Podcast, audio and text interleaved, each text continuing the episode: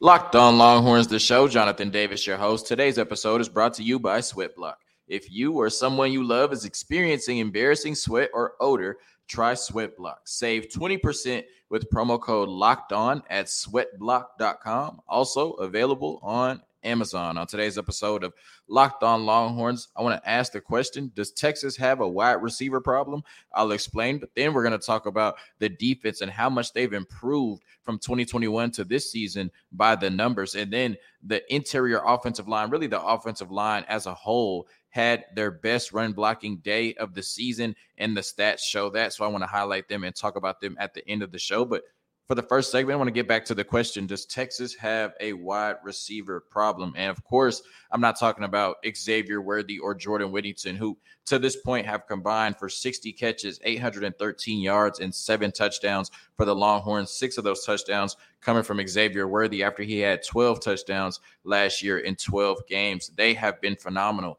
But the reason I'm asking this question is because it seems as though Texas does not have a third wide receiver that they can rely on. Now, I'm not here to say that that is a huge detriment to this team or it's held them back because they're five and two and they look much improved from last year. They still look like one of the best teams in the Big 12. I'm also not here to make a big deal out of it or say it's a detriment because you have a JT Sanders who I believe has 320 receiving yards on the year. You have Bijan Robinson uh, who's been very effective in the uh, passing game with over 200 yards receiving. Roschon Johnson and Keilan Robinson have made plays in the passing game. So you have you know weapons that are not at the receiver position that are capable of making plays in the passing game.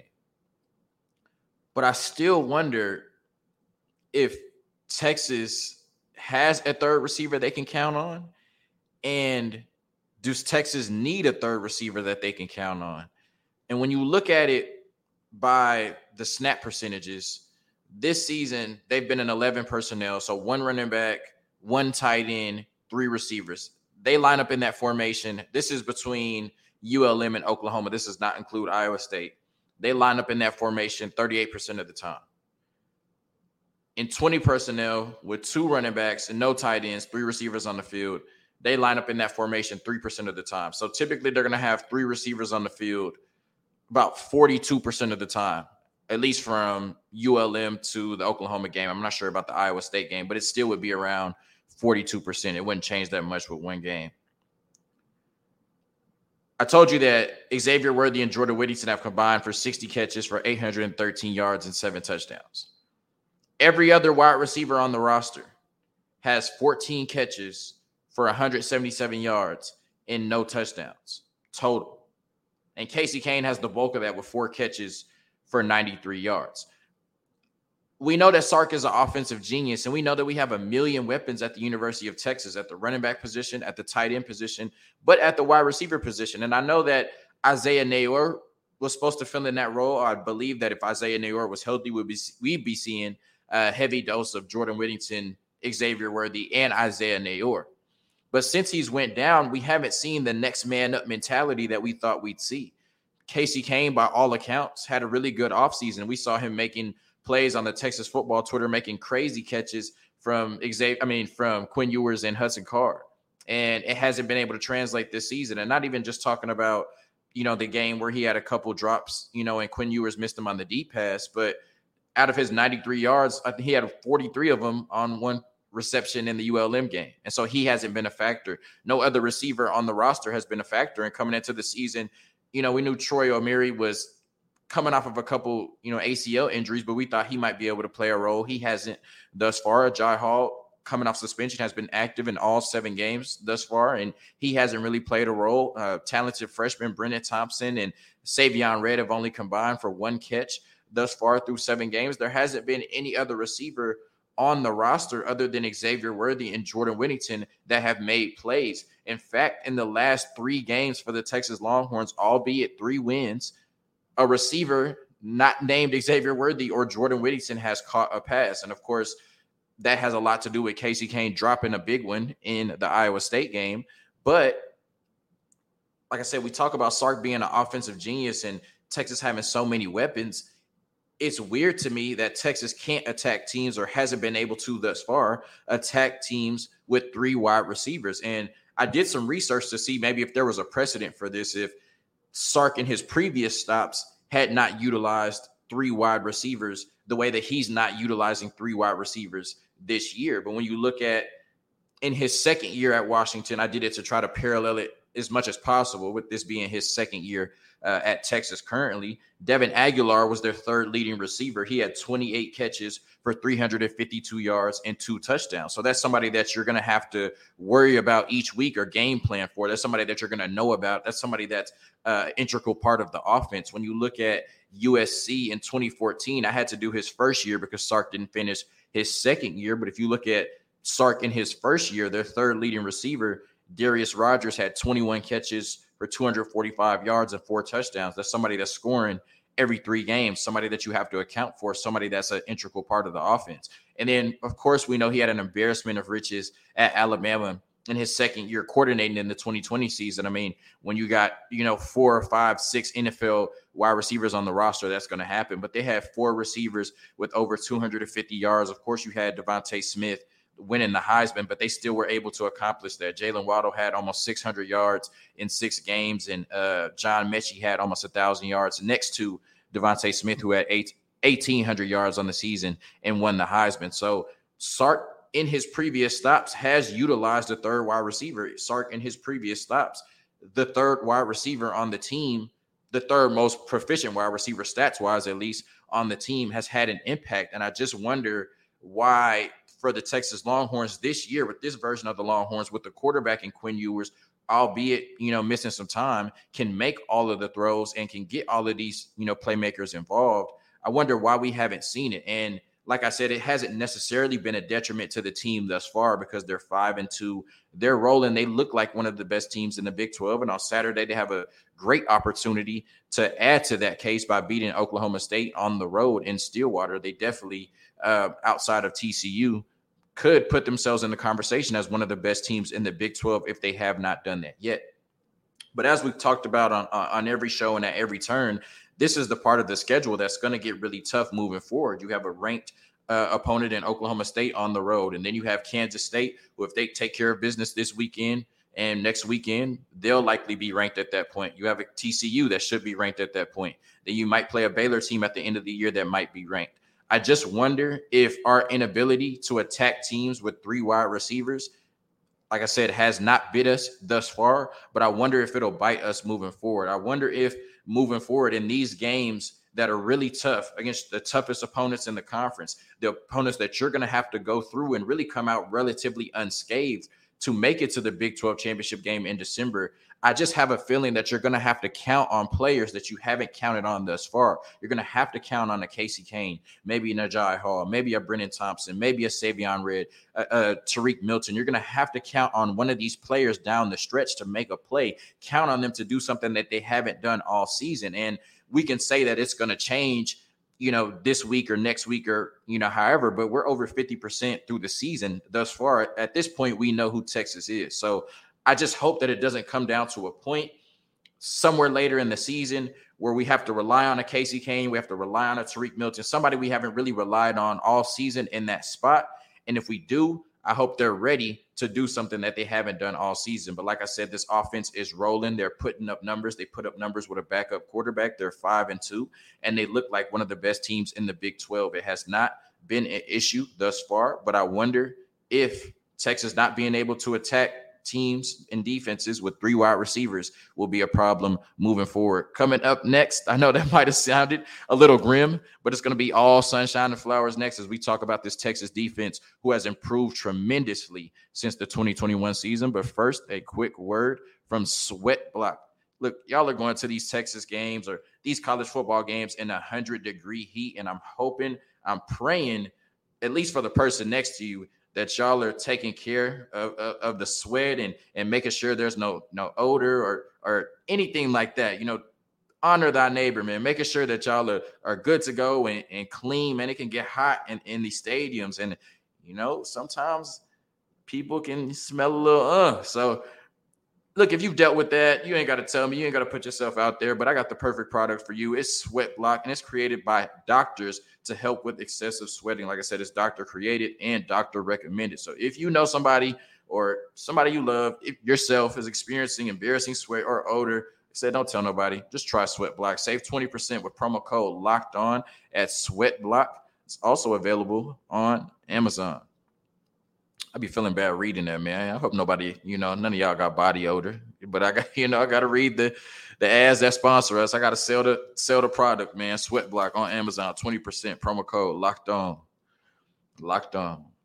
All right, let's talk about this Texas defense, man. We talked about all off season this Texas defense coming in. They just needed to do enough. Like the offense was going to carry this team but the Texas defense just needed to do enough. They needed not to lose games for us. And then in a crazy turn of events, right? 2022 has been a crazy year, but in a crazy turn of events, somehow this Texas defense has turned into a strength for this football team. And we had a history of PK, you know, his defense is taking a jump in the second year.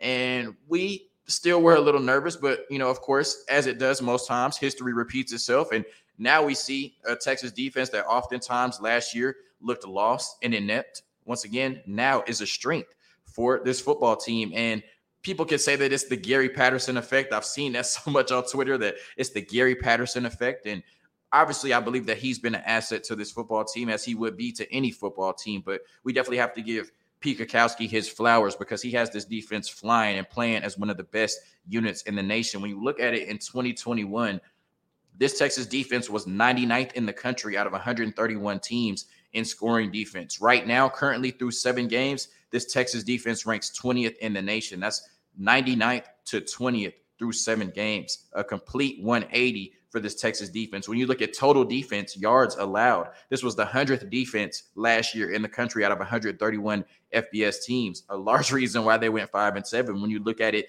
this year, they're 37th in the country. Once again, we talked about if this defense could just be top 60. Some people said top 75. You know, people were just saying just just keep us in games. The offense will win it. This defense has been winning games for us, and we noticed it for the first time with that effort against Alabama, where people were saying Alabama was going to put up 40 to 50 points, and Alabama had, you know, 17 points until about 20 seconds left to go in the game. And speaking of Alabama. You talk about this Texas defense that's only given up uh, about 18 points a game, has given up 21 points or less uh, to what six of their seven opponents.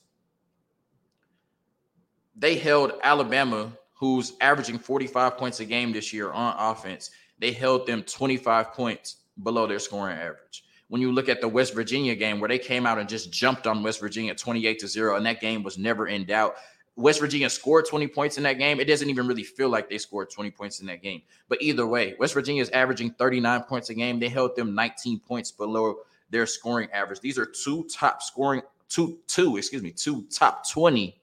Say that five times fast. Two top 20 scoring offenses in the nation. And Texas has held them 25 and 19 points below their scoring average, respectfully. And then respectively. respectfully. And then you look at the Oklahoma Sooners, and I know they had a backup quarterback, blah, blah, blah. It's the Red River showdown, the Red River shootout, the Red River rivalry, whatever you want to call it. You got to get up for that game. You got to put up points in that game. This is an Oklahoma offense, even with being shut out against Texas, is averaging 34 points a game, and they held them to zero. So this Texas defense not only has gotten better, not only has done a complete 180, but once again is a strength for this football team. You could say that the defense quite literally might be the reason that the Texas Longhorns beat the Iowa State Cyclones on Saturday. And yeah, you know, I've given Pete Kwiatkowski credit, I've given Gary Patterson credit, but the players are the ones on the field. And you have players legit being dominant. You have players and playmakers really bringing the noise and, and, and making plays on all three levels. When you talk about the defensive line, Keondre Coburn, T'Vondre Sweat, Moro Ojomo, and Byron Murphy have been absolutely dominant in the run game. This is a Texas defense that is 24th in the country in yards per carry allowed, only allowing 3.28 yards per carry. And so, what that's allowed this Texas defense to do is really make teams and offenses play with one hand behind their back. Teams have had to throw to beat the Longhorns, especially with their proficient offense, and they haven't been able to do it well enough to win games, especially with the way that Pete Kwiatkowski has been blitzing and the way that our corners and safeties have been playing on the back end. So they've been absolutely dominant up front in the run game with their run defense. And we know that was not a strength for this Texas defense last year. a complete improvement, and we're seeing it on the field each and every week. You talk about in the linebacker room, Jaylan Ford, he did not have a tackle against Louisiana Monroe. People were like, you know, what's up with Jaylan Ford? We thought coming into the year uh, he was going to be a huge improvement at linebacker. Did not have a tackle at ULM, which was very surprising. Since then, in his last six games, he's been absolutely dominant. Last six games, averaging 11 tackles a game, 66 tackles in his last six games. Jaylan Ford has been all over the ball, made one of the biggest plays in this of the season on the defensive side uh, with the interception of Hunter Dekkers against Iowa State in the end zone. And then when you look at Demo, he's been all over the field making plays in coverage, downhill in the run game, attacking the quarterback, 50 tackles, four tackles for loss. He's definitely come back and improved his draft stock. Uh, somebody that will be playing on Sundays and somebody that's been dominating on Saturdays thus far. And when you talk about the players on the back end, you know, I gotta I got to brag a little bit because I said all offseason, and I took some flack for it here on Locked On Longhorns from the passionate fan base. I always said that he might be the most controversial player on the team. He might be the most controversial player on the defense because every time I brought him up and, and said that he was doing really good in practice and said that he was going to have a really good year, everybody told me it wasn't going to translate. And he always does this, and he's really good at practice. He's going to get burnt. D'Shawn Jamison is having the best season of his career. I said that he would have a bounce back year, and he's been better than even I thought that he would be making plays uh, in coverage and on special teams. And then when you look at it, Ryan Watts has solidified that other corner position, and then you've gotten contributions uh, from young corners in, in Austin Jordan and, and Jaylon Guilbeau. Jahdae Barron has been absolutely exceptional at the star position, and then Anthony Cook and Jerrin Thompson have provided a lot of great play in the safety play, and I think something that has been mentioned a lot. I've seen on Twitter, and people have mentioned how the defensive communication is at a level that we have not seen for this Texas defense in a long time. You can see the defense from back to front, starting with the safeties, going to the linebackers, and down to the defensive line, has been absolutely phenomenal. And that's that's why you know this is a Texas defense that's top 40 in the country, really by every metric. So have to give the defense a lot of praise because you know, once again, we went from the timeline of events to this defense being really bad to us saying, okay, if this defense can just be competent, we'll win football games, to seeing this defense against Alabama and saying, okay, maybe uh, there is some special, you know, something special there. Maybe there is some magic there. So now, after seven games being halfway through the season, we know for a fact that this is a Texas defense that can go out there, hold, you know, these high flying offenses, two top 20 offenses to 20 points or less, or both to 20 points.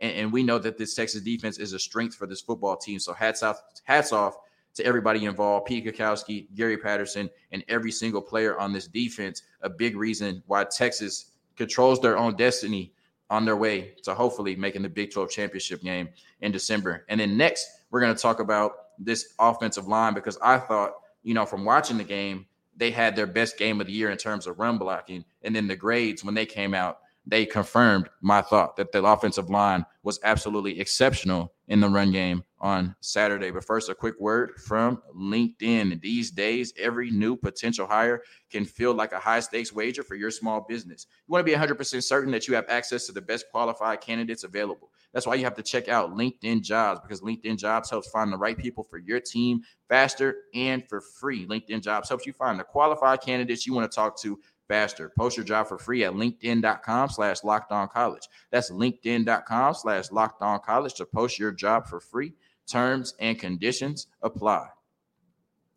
So there haven't been many flaws on this Texas football team. There haven't been many areas where we've said this needs to improve or this needs to be a lot better. Like I said, we talk about this Texas team that is five and two right now, but they were five and seven last season. We've seen really huge improvements in a lot of areas, especially the the biggest areas uh, that are needed to win football games. We've seen really this Texas team just look completely different from last year on all levels, whether it's the product on the field, coaching, game management, culture, uh, their energy, how they show up for football games, their effort, their toughness, their grit, you know, all of that, etc. It's been market improvement this year from last year. But one thing that through six games at least had been concerning and actually had dropped off from 2021 to 2022 when you looked at kind of the production and the grades was the run blocking and specifically on the interior the run blocking had not been great through the first six games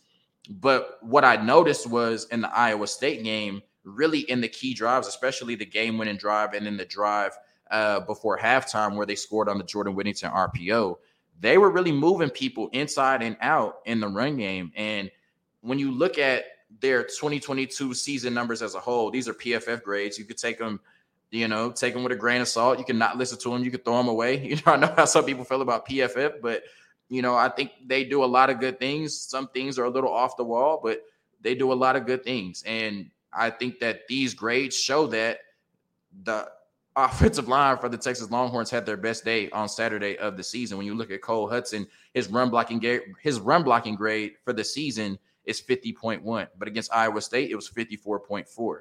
When you look at Christian Jones, his run blocking grade for the season is 62.5.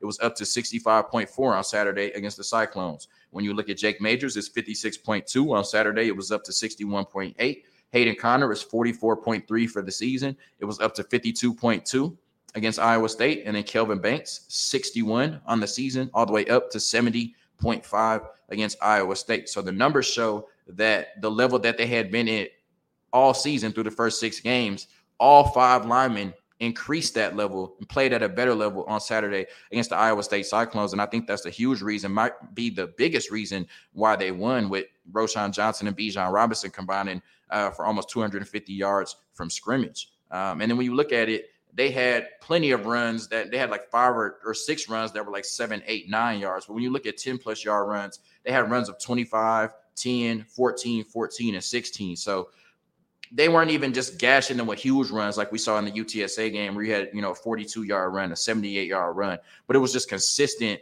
you know, kind of enough runs to, to move the chains 10 yard runs, five, you know, 10 yard runs, a 25 yard run, Bijan Robinson breaking tackles, you know, Roschon Johnson averaging over six yards a carry, just coming downhill, punishing people.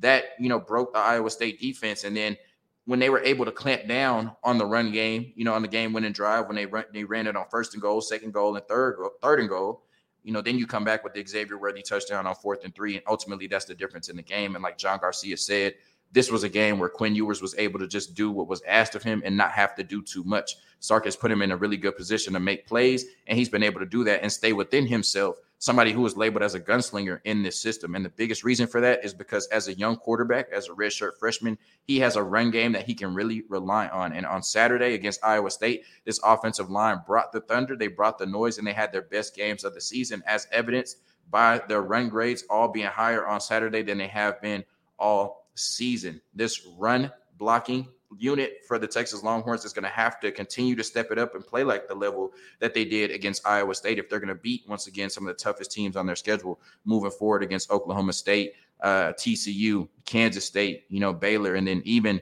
uh, a Kansas team on the road. That's going to be a tough game as well. Bijan Robinson and Roschon Johnson and even Keilan Robinson have been able to make plays in the run game because they're special running backs. And the offensive line has been shaky at time with the interior run blocking. But if they can run block at the level that they did on Saturday moving forward throughout the season, that Texas will continue to assert themselves as one of the two best teams in the Big 12 conference. Thank you for tuning in to another episode of Locked On Longhorns, your daily number one source for all things Texas athletics, part of the Locked On Podcast Network, your team every day. Coming up next in the week, we're going to be previewing the Oklahoma State game with our newest Locked On Pokes host. I can't wait for y'all to hear that. As always, Longhorn Nation, peace.